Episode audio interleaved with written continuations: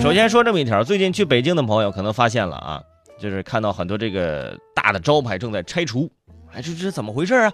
啊，在朋友圈我也看到了，说这个北京市啊，为了恢复美丽天际线，而规范建筑物上的这个广告标志，就是你那个广告标志，你不能超过这个这个楼顶的这个高度，你可以在下面，不能往上面去，往上面去就得拆掉。为什么呢？因为你往上面去，你就挡住了我们蓝蓝的天空。我天，一个广告牌挡住天空了啊！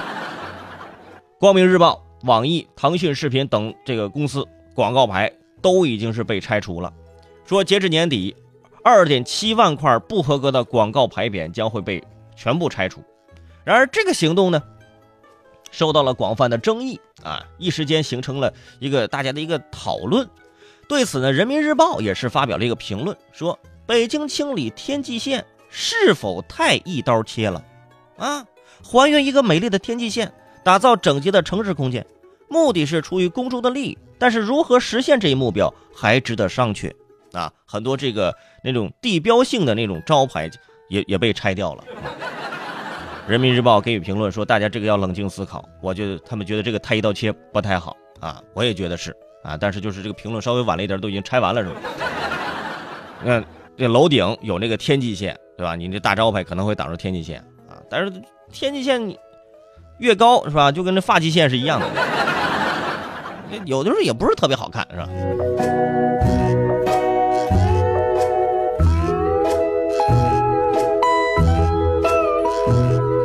那说到这个天际线、发际线呢，接下来我得说这说这点啊，这一条真的我憋好几天，我想跟大家说了啊啊。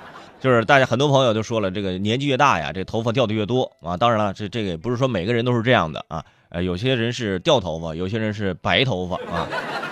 啊，如何拥有一头秀发啊？就感觉只有在那个洗发水广告里能看到秀发啊。有一头秀发的人，只要长发一甩，立刻是迷倒众生，是吧？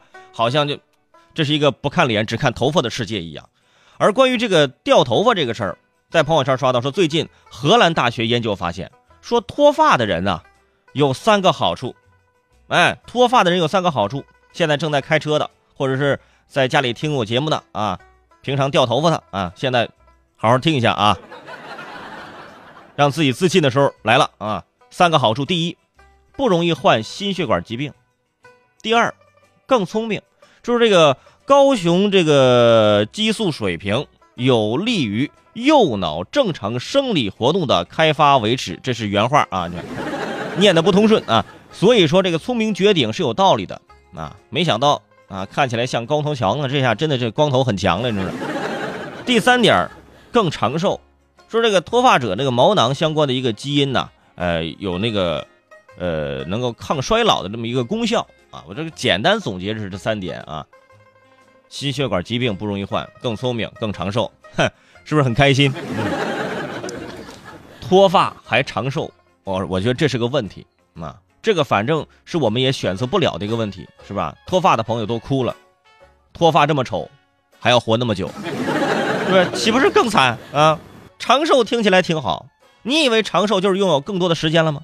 你想想，每天出门前，把你幸存的那几根头发左梳右梳，然后喷上强力定型摩丝，营造一种哇外实内空的充实感。达到一种表表面上的共同富裕，你说，美好的一天从伪装开始，你就是伪装者啊。